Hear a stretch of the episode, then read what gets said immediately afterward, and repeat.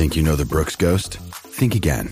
Introducing the all new, better than ever Ghost 16. Now with nitrogen infused cushioning for lightweight, supreme softness that feels good every step, every street, every single day. So go ahead, take your daily joyride in the all new nitrogen infused Ghost 16. It'll turn your everyday miles into everyday endorphins. Let's run there. Head to brooksrunning.com to learn more.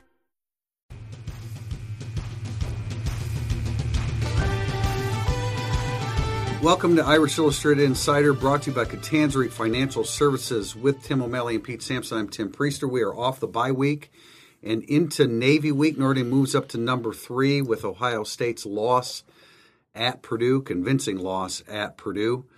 Um, we're going the uh, the college football playoff poll will be coming out after this weekend. Is that correct? Yeah, after week- this weekend, week from tomorrow.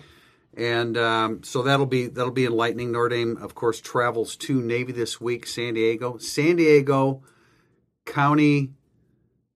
What's SDCCU? San Diego County Credit Union. Credit Union is exactly what it is. Stadium used to be Jack Murphy Stadium. Used to be Qualcomm It's not, it's not Qualcomm anymore, huh? It's that. not. No. Did you know you? But who gets the credential? though? Was it the Holiday Bowl? Yes. Yes. So I don't know what's The going on. Holiday Bowl. Yep. It's it's where um, it's where San Diego State plays their home games. In case anybody was wondering, unless you're going, you're not probably not wondering. But we want to talk about that. We want to talk a little bit about Navy because we'll go in deeper, of course, on Wednesday. By the way, we'll be recording our podcast on Wednesday because some people have to leave early for San Diego. Have to leave early. Oh, that was me. Yeah. that, Yeah, that that's- insisted that's upon planned it. I'm leaving on Thursday, so we'll do the podcast on Wednesday and talk a little bit more about Navy. But today we're gonna we're going to uh, a little bit overdue because last week was the bye week. But just talk about who we think Notre Dame's MVPs were through the first half quote half of the season up to the bye week. Actually, seven games. Most improved and surprised. We differentiate most improved and surprised. By most improved is a guy that was was playing was fairly prominent and surprise is just kind of out of nowhere. So um, let's start with MVPs with you guys. Start on the offensive side of the ball. I mean, Ian Book, four games is enough. Um, Yeah. Yeah, Yeah. four games is enough to be uh, the nation's best completion percentage. Top, I think he's is he eighth in passing efficiency right now.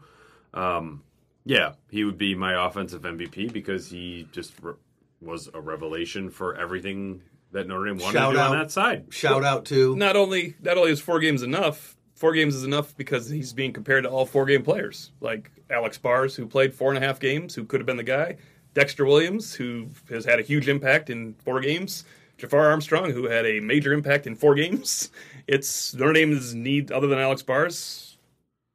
Ideally, these Yeah. three guys, the best players on the offense, will all be together going forward. That's why I say. games. I mean, shout out. You, you mentioned it, Tim. Shout out to, to Alex Bars. If he had he not been injured, He could be your would be the choice, he would yeah. be the MVP through seven games. But Notre Dame's not number three in the country. Notre Dame's not looking at a playoff bid.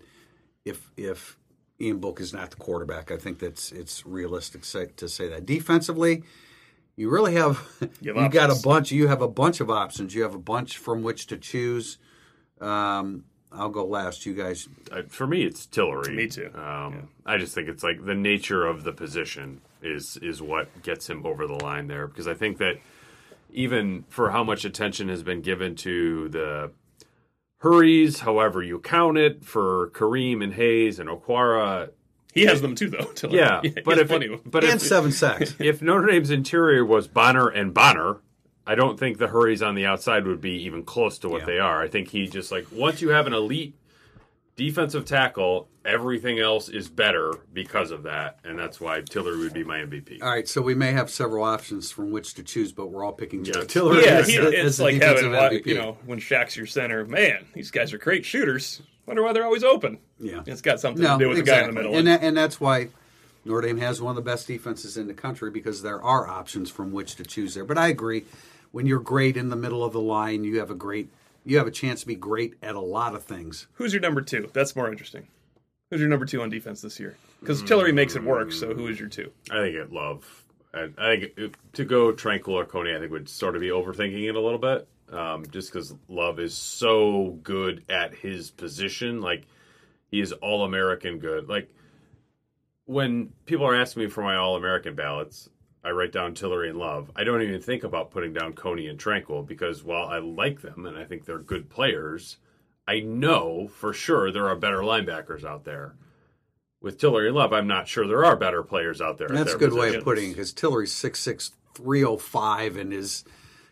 I mean, I can't believe that I'm saying this two years after you know his sophomore season. I, he is a fir- he is potentially a first round draft choice. He has everything that you're looking for in a three technique.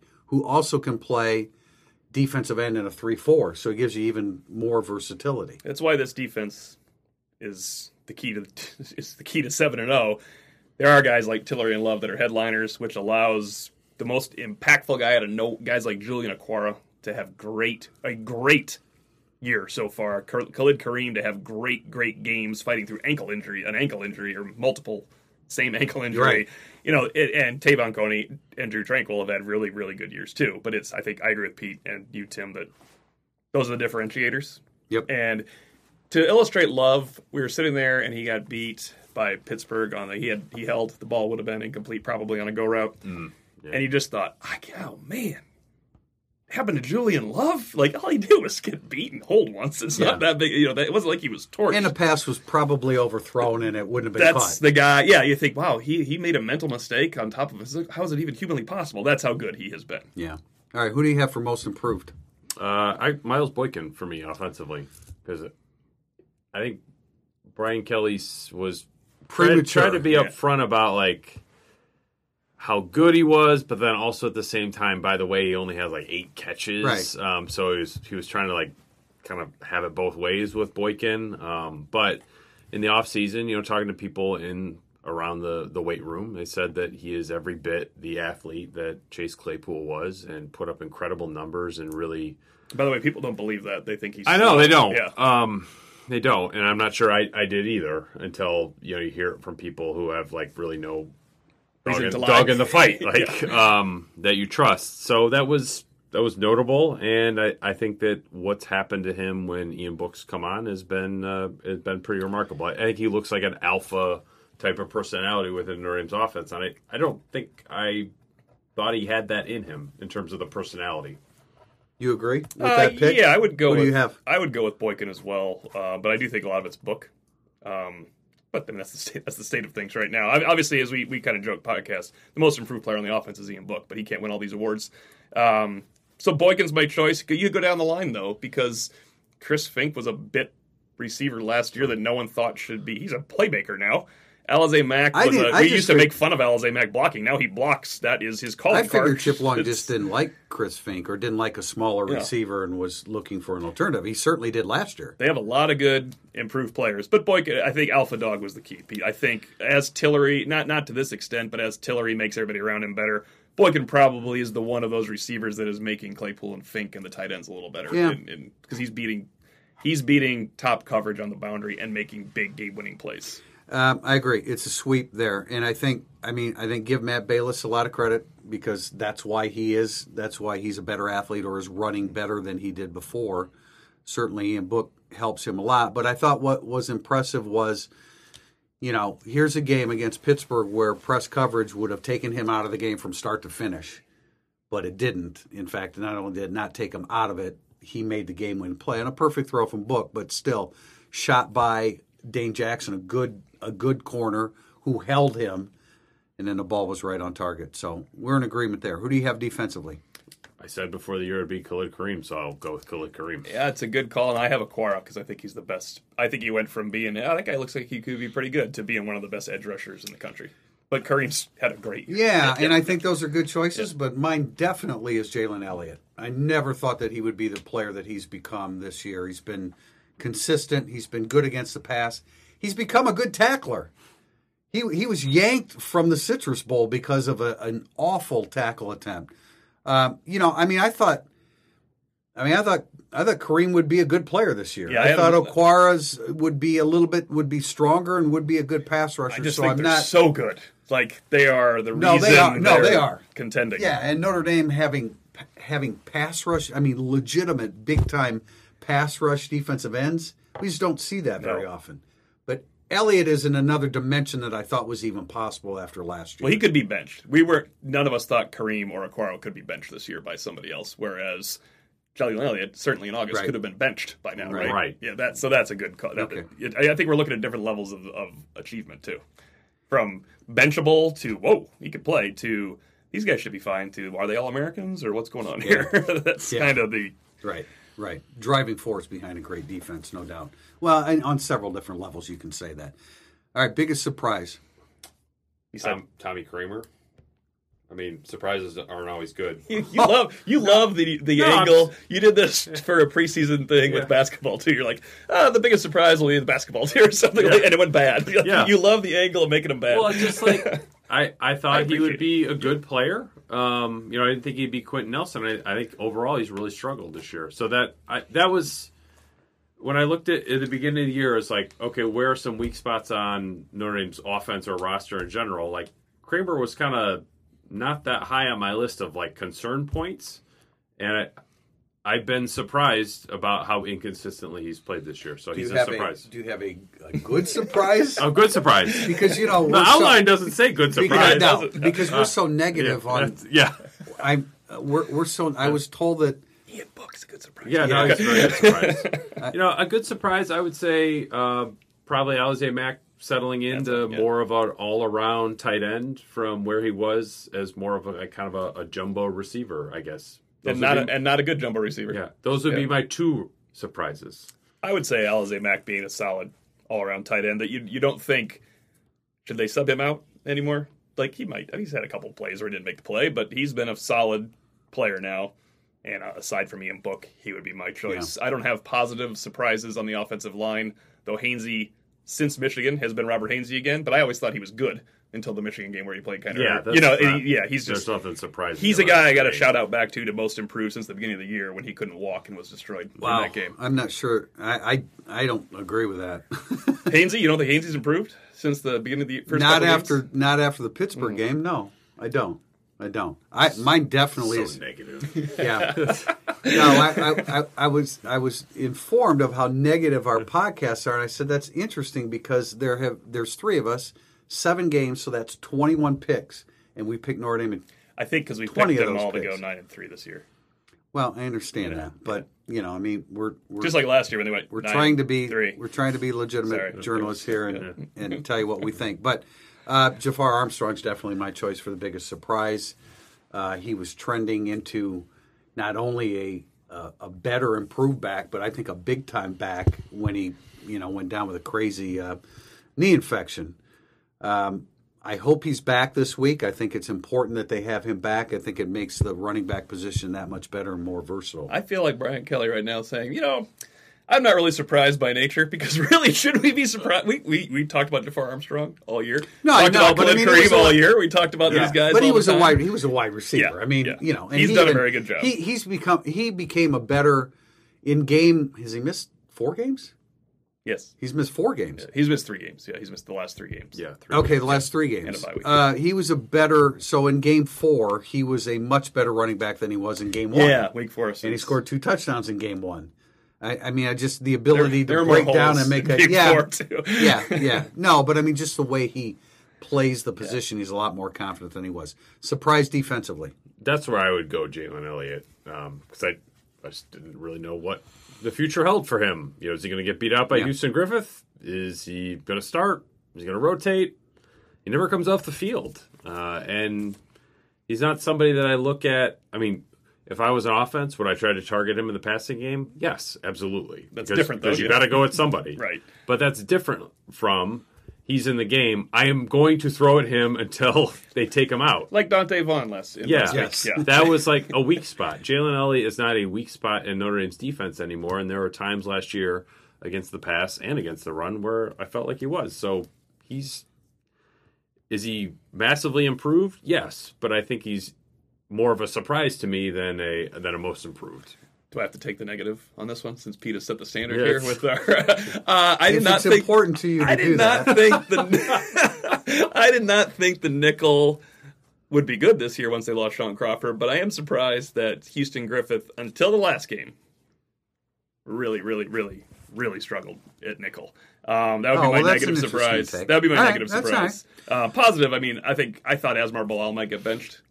And um, just before the year started, for someone like Shayne Simon by this point, and that's not even close. I mean, Asmar Bilal has played fine. Yeah, no, he has. And if I if I stick to my original definition of surprise, and I can't pick the two guys I, I wrote down, so scrap the original definition of it. And Bilal would be right up there with me. I, let me put it this way: Bilal would be the starter on defense that I would choose. That is a surprise to me because I was saying that Shayne Simon would had a really good chance of unseating him as well, and I was wrong.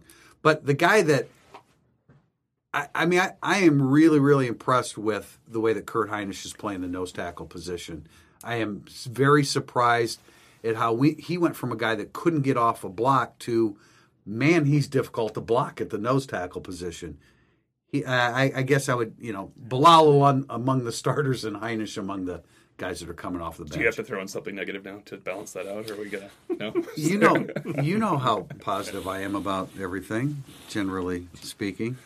All right, well, we're going where are we at time wise here? We need to take a real quick look at Navy before we get, and we will have questions on Navy um, in the second segment. But Navy just lost fourth straight loss. Lost gave up forty nine points to Houston, forty nine to thirty six, uh, and the the losing streak. Well, first of all, they're two and four. They've beaten, or are they two and five? Two and five, They're two and five. They've beaten Memphis and Lehigh. This is not- not, the Navy you grew up They're, with. they're No. going, they're going to Young be two and eight. This is the Navy I grew up with. This is not the Navy Yeah. you grew up with. What do they have? What do they have after Notre Dame?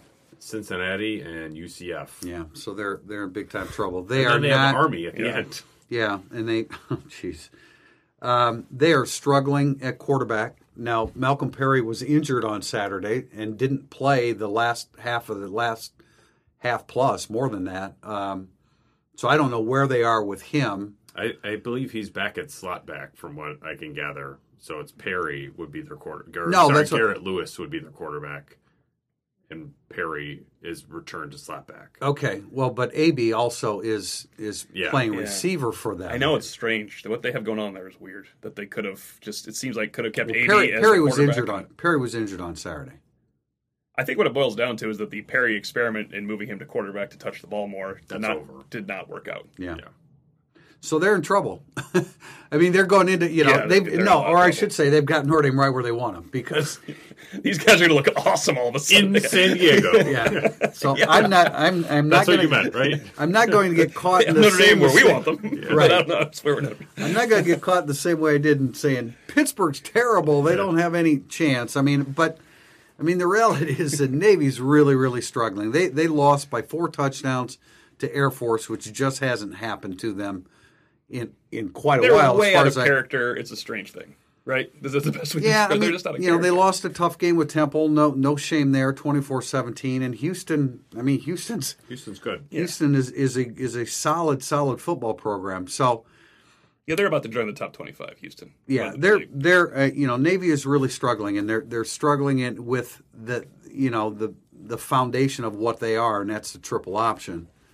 And then defensively, they're giving up they're giving up a ton. So.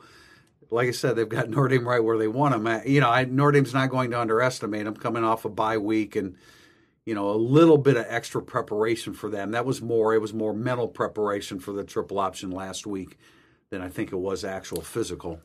Navy is 115th in yards per play allowed, 6.56, which is basically the same as Wake Forest. So that's Yeah. I think the any chance of overlooking Navy ended when Notre Dame could barely beat a terrible Navy team last year Yeah. too. right. They were bad it- last it year, is too. one of those Yeah. games where I think like if it was Wimbush and the offense was inconsistent, like I don't know, maybe they get in a bad spot, have a couple turnovers. You don't get the ball that much If- sometimes. if, your so- quarterback is completing 75% of your passes and you can't defend the pass, well, you should move up No, and down the field. that's exactly it. I wrote a story for this morning how not to lose to Navy. yeah, that's that, no, that's a not great not, point. not how to beat them, but how not to lose. And it, it's it's pretty general. I mean, obviously you've got to, you know, you, you want to get a quick start. Yeah, I mean it's the basic components, I guess, of beating anybody. But Navy being a little bit different, you know, get the quick start like you did when you scored 50 against them in in 2011 and 2012. great way not to lose the Navy is when they don't have a good quarterback. Well, in that uh, Navy or Notre Dame. No, no, well, both. Both. But, but yeah, when Navy has Keenan Reynolds and Ricky Dobbs, it's hard to get them off no, the field. there's no doubt, and I think that Ian Book is. I mean, I mean, I, I would like to think that Notre Dame is Ian Book proof, so to speak, uh, uh, going into the Navy game because he is going to be able to get the football consistently. You want to widen the field against them, right? You want their, Yeah. you know, and they do have a couple names on their D line that going into the season. You know, I know I've, the, the, those are pretty good football players, but you get them on the run and you you widen their defense out and you consistently put the ball on the perimeter, whether it's with Dexter Williams or you're throwing to a wideout or you're throwing to a tight end or you're throwing to Jafar Armstrong. It's going to be very, very difficult for Navy to beat Notre Dame. Navy in 2016 when they beat Notre Dame, Navy finished first nationally in third down conversion percentage. Yeah, because their quarterback took the ball and ran forward. They are- Now that? They they're are for- 63rd. So and they need third down more than anyone they else. this need to be Yeah. top five and Yeah. top 10 in third down conversion to like uh, operate. To be middle of the pack, that's that's awful. uh, No, they're still them. good. They're still good in the red zone. They're right. They were number one going into last week. I don't know what they are now. So when they get down there, it's still really, really difficult to stop them. But the third down conversion that you're re- referencing, Pete, is making it difficult for them to get in the red zone. Yeah, it's not a good, not a good situation. Okay, we'll be back with questions segment two. Catanzarite Financial Services is a safe harbor providing guidance to clients on anything that affects them financially, including retirement planning, asset management, and estate planning. Catanzarite Financial Services also leads retirement planning classes in South Bend and Elkhart, Indiana. Log on to catanzaritefinancialservices.com. Welcome back to segment two, burning up the boards. Our first question is from Jamel58. We really haven't seen a ton of two back with Jafar Armstrong returning. Do you expect to see some? With his wide receiver background and Dexter Williams' speed threat, is that part of the offense you can see being expanded? I think it's important that Jafar Armstrong comes back and gives them, uh, you know, that tandem with Dexter Williams, with Tony Jones being the third guy. As, as we sit here right now, we're not convinced that Jafar Armstrong will definitely be back for the Navy game. We'll know more. Well, we we anticipate knowing more with Brian Kelly's press conference on Tuesday. We will but- then research what we are told Yeah, on his status on Tuesday and get back to you on Friday. Right. So, and, but but point taken. I mean, moving forward, you want you want that you want that receiving threat that Armstrong is. Now, Dexter Williams made a great grab against Pittsburgh, but that's not normally his mo. And you know, it was last year they wanted to run a lot more two back as well with Tony Jones. Tony Jones was injured early on. I think he tweaked his ankle again at the end of Pittsburgh, so I'm not sure where he is exactly. And they may, you know, they need probably need Jafar Armstrong to be ready for this game, but we'll see. That's kind of been the projection. The last we heard from Brian Kelly of the projection was the day after the Pittsburgh game, and a lot of time has transpired since then. I yeah the two back set for the year, ten carries, thirty four yards. Um, They've never had the two healthy. That's Yeah, they just can't. And it was, the, it was the issue last year. Um, really, USC they really hit USC badly with the two back stuff last year. Uh, But our the two back set that we saw in camp was always Avery Davis and Jafar Armstrong. Jafar Armstrong's been hurt. Avery Davis is like not ready to play right now. So. Can it be Tony Jones and Jafar Armstrong? Can it be Jafar Armstrong and Dexter Williams? I don't know. But I think in the last five games, this is a set that instead of it being a one or two play per game, needs to be a five to ten play per game. I agree, and it doesn't need to be right away because Nope. even if Armstrong comes back, he's not. Could be zero this weekend. It could be matter. nothing. It could be nothing this weekend. Yeah, um, I just think it needs to be. I think to your point, Pete, part of the getting better process in November. But They maybe Florida State, Syracuse, and USC. You have these two guys, Jafar Armstrong, especially with paired with Dexter Williams and Tony Jones, the backup. That may adds another element to the offense that Yeah. continues to grow. A little bit of an element of surprise going into November. Um, you do have to take someone out, and their two tight ends are doing well, and their three receivers are doing well. So Yeah. you know, but it's still it's Well, another take- package to throw at someone. Right. I, you take the tight, the extra tight end out, obviously. Uh, threat level midnight forty four. How important is it for Notre Dame to win convincingly from here on out? We've had some close wins against lesser opponents. Will that hurt us? And do we need to start winning big in all our remaining games to remain in the top four? Pete and I had a conversation pre-podcast, and we were talking about Clemson and Notre Dame. And you made a good point by saying if Notre Dame keeps looking like Pittsburgh Notre Dame, that's a major problem for any comparative system going That's forward. that's where the the really horrible, often wretched scenario pops up, where Notre Dame somehow gets left out at twelve and zero, is if they keep winning the Pittsburgh game for the next five games. I don't think that's going to happen, but to answer the question, it's a it is quite important. Yeah, they Uh, might have They two- don't need to win them all, like lo- going away, like Right. Wake Forest, You but they got to win some of them. You could probably afford two where you don't look awesome. Maybe uh, that would be it. Yeah, I I think- think as long as you make you in at the end of the year, if you just Notre Dame, I think will probably be evaluated the NCAA the way NCAA tournament teams are evaluated with like as if Ian Book was injured for the first three games, and they sort of discard those, but like don't discount the fact you beat Michigan. But if the last uh, what eight nine games are Pittsburgh is the exception rather than the rule, then I think that you're fine. If Oh, you're if you have a fine, bunch of yeah. Pittsburghs, then like eh, then you sort of crack the door a little. Yeah, bit. if you have four Pittsburghs on these last five, you're going to look I don't wa- I don't want to watch four more Pittsburgh. games. right. I, I think there could be. Good lord. No, and, and and we're also taking we're taking into account that, and and this will be part of our last question that, you know, there are a couple undefeated teams and four or five one loss teams at the end of the year, either, which so. which isn't going to happen. But there is a scenario, of course, where where that could could possibly come into play. But I I, I wouldn't. You know, the the last thing Notre Dame fans need to be worrying about is whether Notre Dame goes 12 and 0 and doesn't make the playoffs. They need to beat Navy. Yeah, I realize we don't have none of us have any con- control, so you can worry about whatever the hell you want to worry about, I guess. But I wouldn't, I wouldn't, I wouldn't worry about I- being 12 and 0 and being left out. yeah, I wouldn't, I wouldn't, I wouldn't lose any sleep over that. Okay, at uh, from Twitter at Eagles fan thirty six for all the praise that Ian Books com- of for all the praise toward Ian Book's completion percentage, there should be a disclaimer that he never throws the ball away and often runs for a loss or no gain when he should throw it away. But he's still doing a great job. Do you agree? I think Yes. he's doing a great job. Yes. Sure. That's true. He does, he does, On all points. He does. There have been at least two times this year. Like, why didn't you just throw it away when he was running? I, But, I, I yeah. would say it's been more than that. Yeah. But there have also been times where he probably should have thrown it away and he gained four yards and it was second and six. So, but we don't ever th- we don't say, "Wow, he should have thrown that away." Oh, he gained four yards. It's okay. I mean, I think the point uh, the point is taken. fine, there yeah. have been, yeah, that he's not perfect. He's he, he's not perfect, but he's he's placed them among the top three in the nation with the whole package of work. I think uh, this it sort of reminds me of Colorado. I don't. It's like Steven Montez was leading the nation in completion percentage before Book was Yeah. sort of eligible, and then they went to USC, and I, that was probably the first time I actually watched Colorado. I'm like, this guy can barely play. So all his passes were like two yards, three yards, two yards, sack, don't throw it away, sack, don't throw it away, scramble, loss of five. Uh, it would.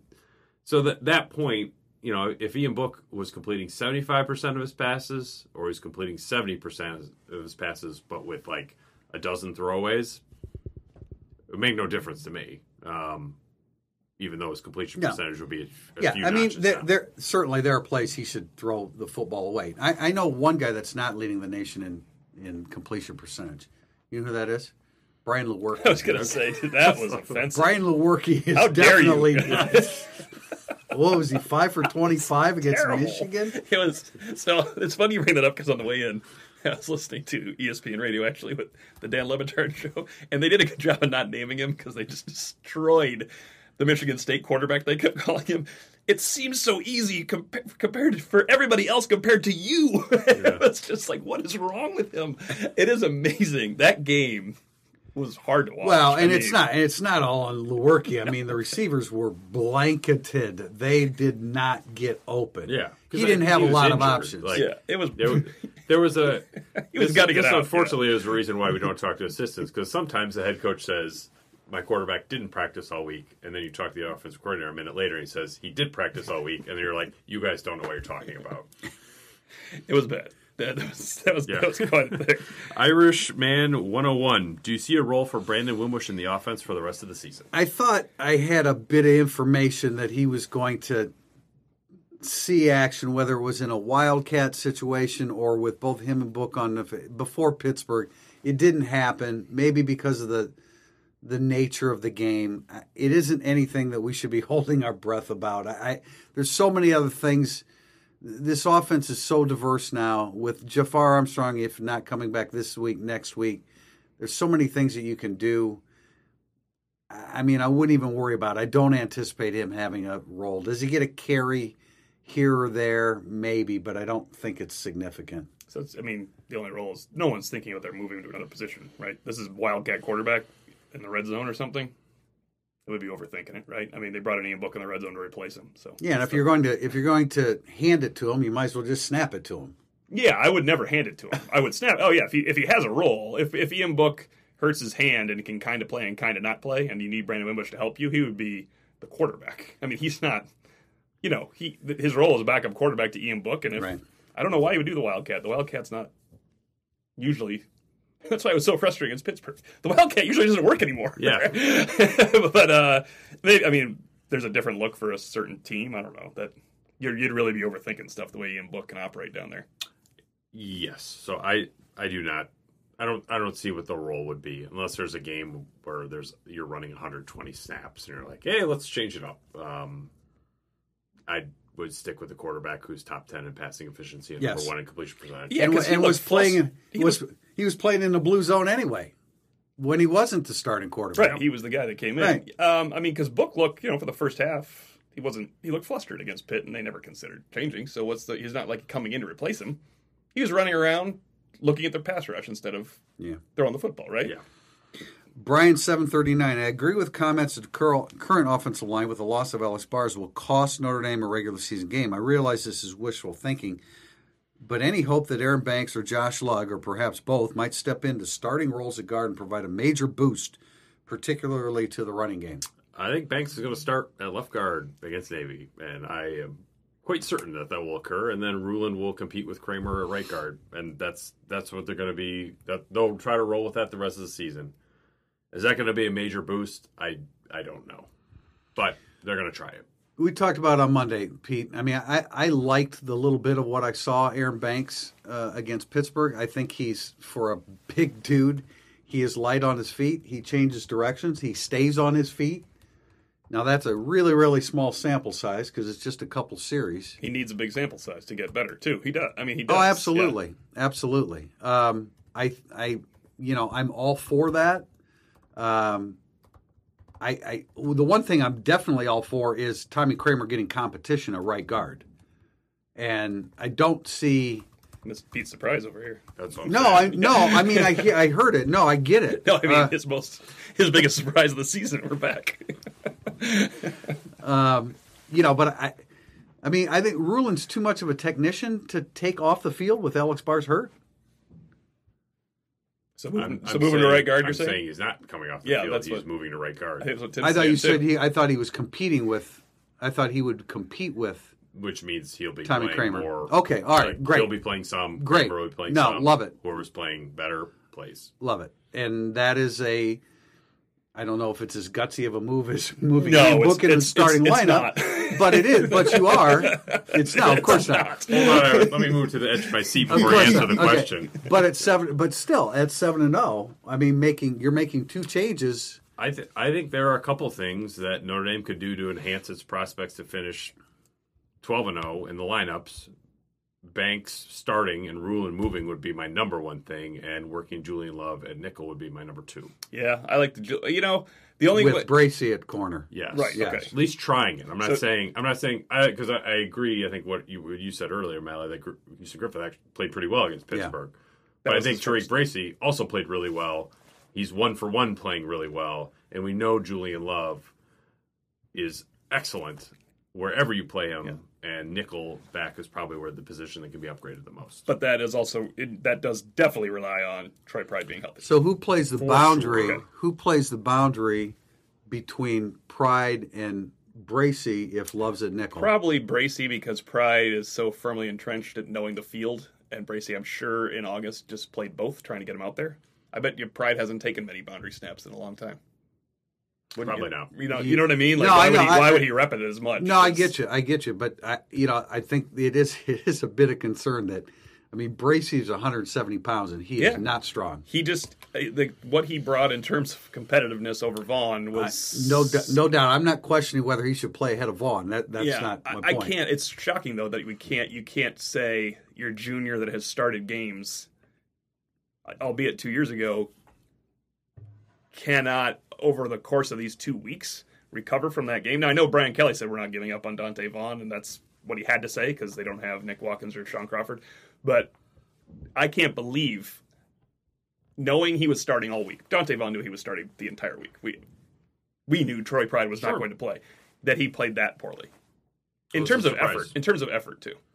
Yeah, it was just Well, he not, got he got it's fru- he- he, got frustrated, you know. Keep and then when, when guy, you give right. up, man, when you you know you just never see that. When Never. a guy just emotionally. I mean, I think I I think I said I think I wrote it in the tail tape. I literally saw his shoulder slump, Yeah. and then he gave up on the play. It's like, man, dude, you cannot do that. You can slump after the play. It's human nature. Right, right. just on the topic of, of the nickel, to close, like we're not talking about a whole lot of snaps here. Like the last three games, Griffiths has played 10, 19, and 14 snaps.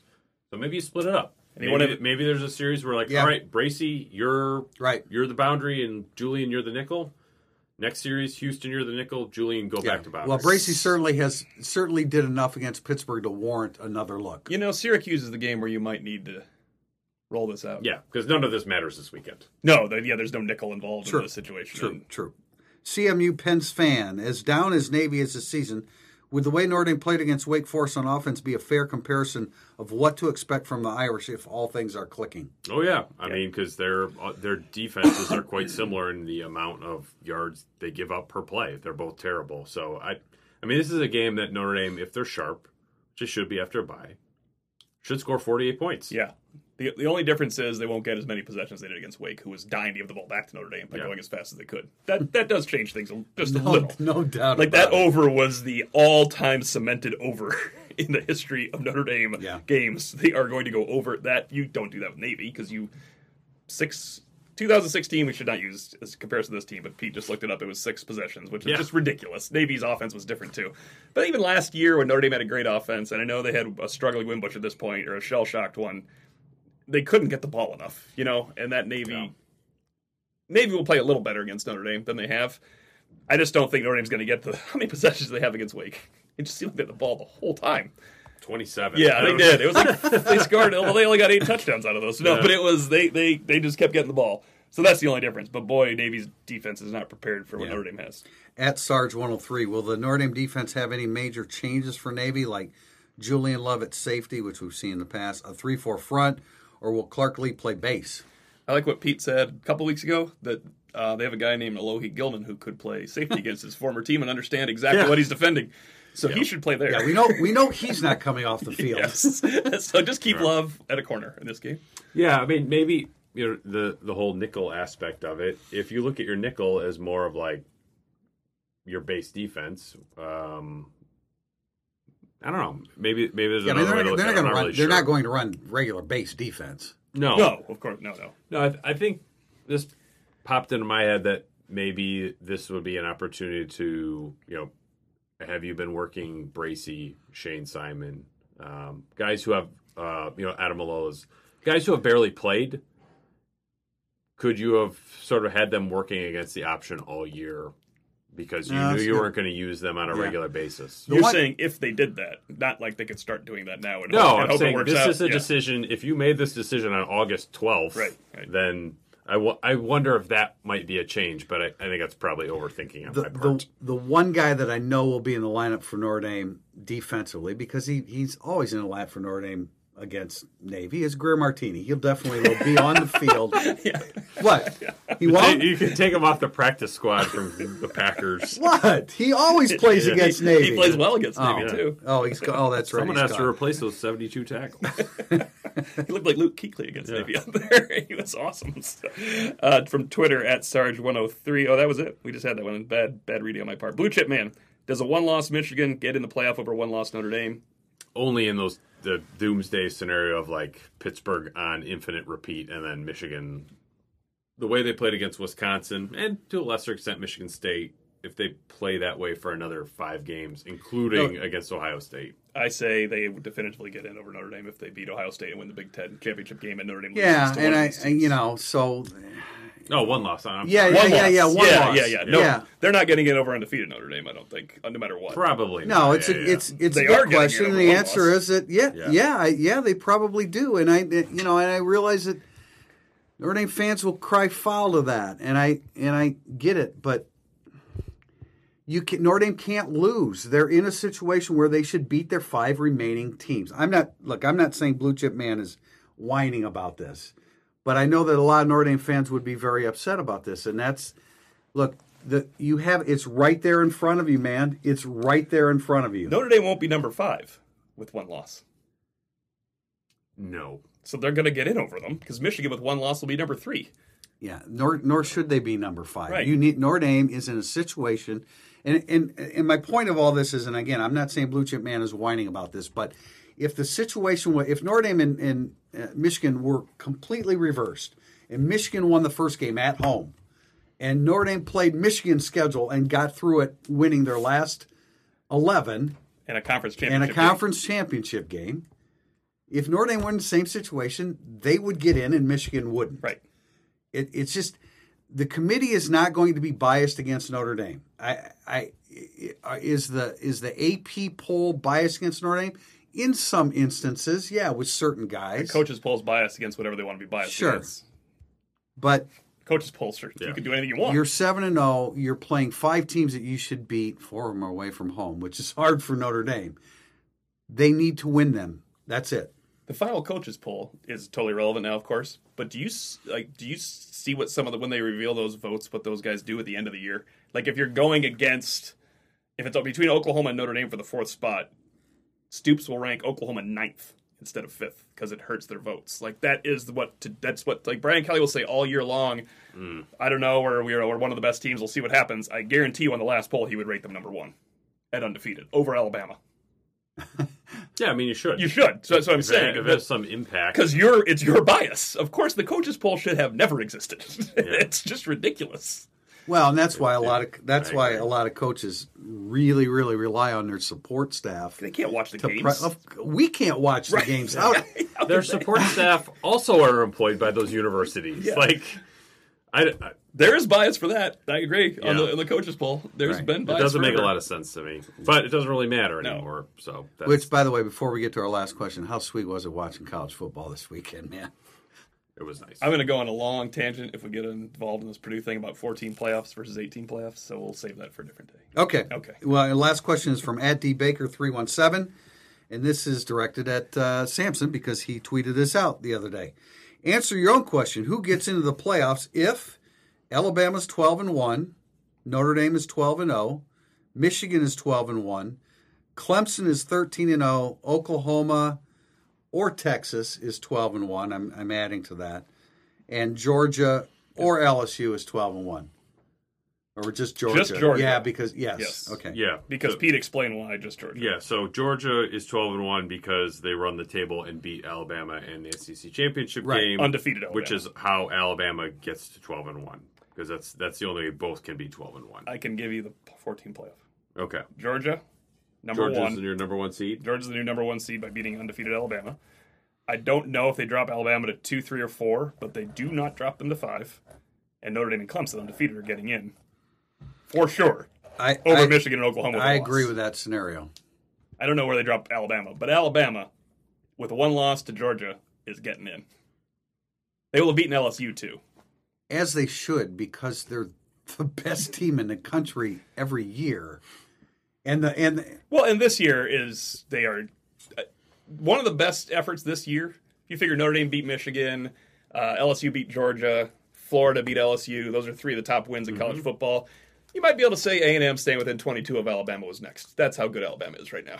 because when you look up and say, "Wow, they're hanging in there," and it's three touchdowns, Yeah. they're in a different world. Yeah, because Clemson went to A&M and won by 2. Yeah. all right, so answer your own question, Um, I Sampson. if if this was the scenario, I agree. I think I would have. Well, you actually know, I'd probably put Clemson one. okay, that's fair too. Of course, they're undefeated. Yeah. I put Clemson one, Notre Dame two, Georgia three, Alabama four. Good job, by the way, to get the possible second game for us Right. to, to cover. That's a nice Although effort. I, I almost feel like it would be a disservice to everyone that Alabama Clemson would be a semifinal. Like that, Like last year. It's almost like that should be preserved as a potential Ooh, final. boy, that, how how yeah, that's a that's a good point. Well, last because year how much does the committee yeah. does the committee keep that take that in mind, or they not. I would just be bummed. Yeah, but we want Notre Dame to be a two or three Yeah, seed I- because it sends them to Miami. yeah, let me clarify. As I would be opposed to- bummed as like that's a final I'd really like to see, Right. but Notre Dame going to Miami would be One versus four goes to Dallas. Two no. versus It's the the closest campus to the number Okay. one seed which is all these teams. is Okay. the site. which is all these teams. Yeah, I believe even Clemson is closer to Dallas Yeah. than Miami. Alabama is obviously Right. duh. Notre Notre, Dame, Dame, the same yep. way. Georgia the same way. So Da- Dallas will almost certainly host the number one seed. Okay. And the only thing that really matters right now is that Notre Dame is 8 0 after going to San Diego to play Navy and comes away as healthy as they possibly can. Well, maybe uh, maybe you go Clemson one, Notre Dame two, Alabama three, and uh, I don't like that. Georgia four, and then you'd have an Alabama Notre Dame rematch in Miami. How about that? How about Notre Dame's four? How Play about- somebody else. How about Tim's like, let's talk more about the Navy game. how about yeah? How about uh, Notre Dame gets help from somebody else beating Alabama?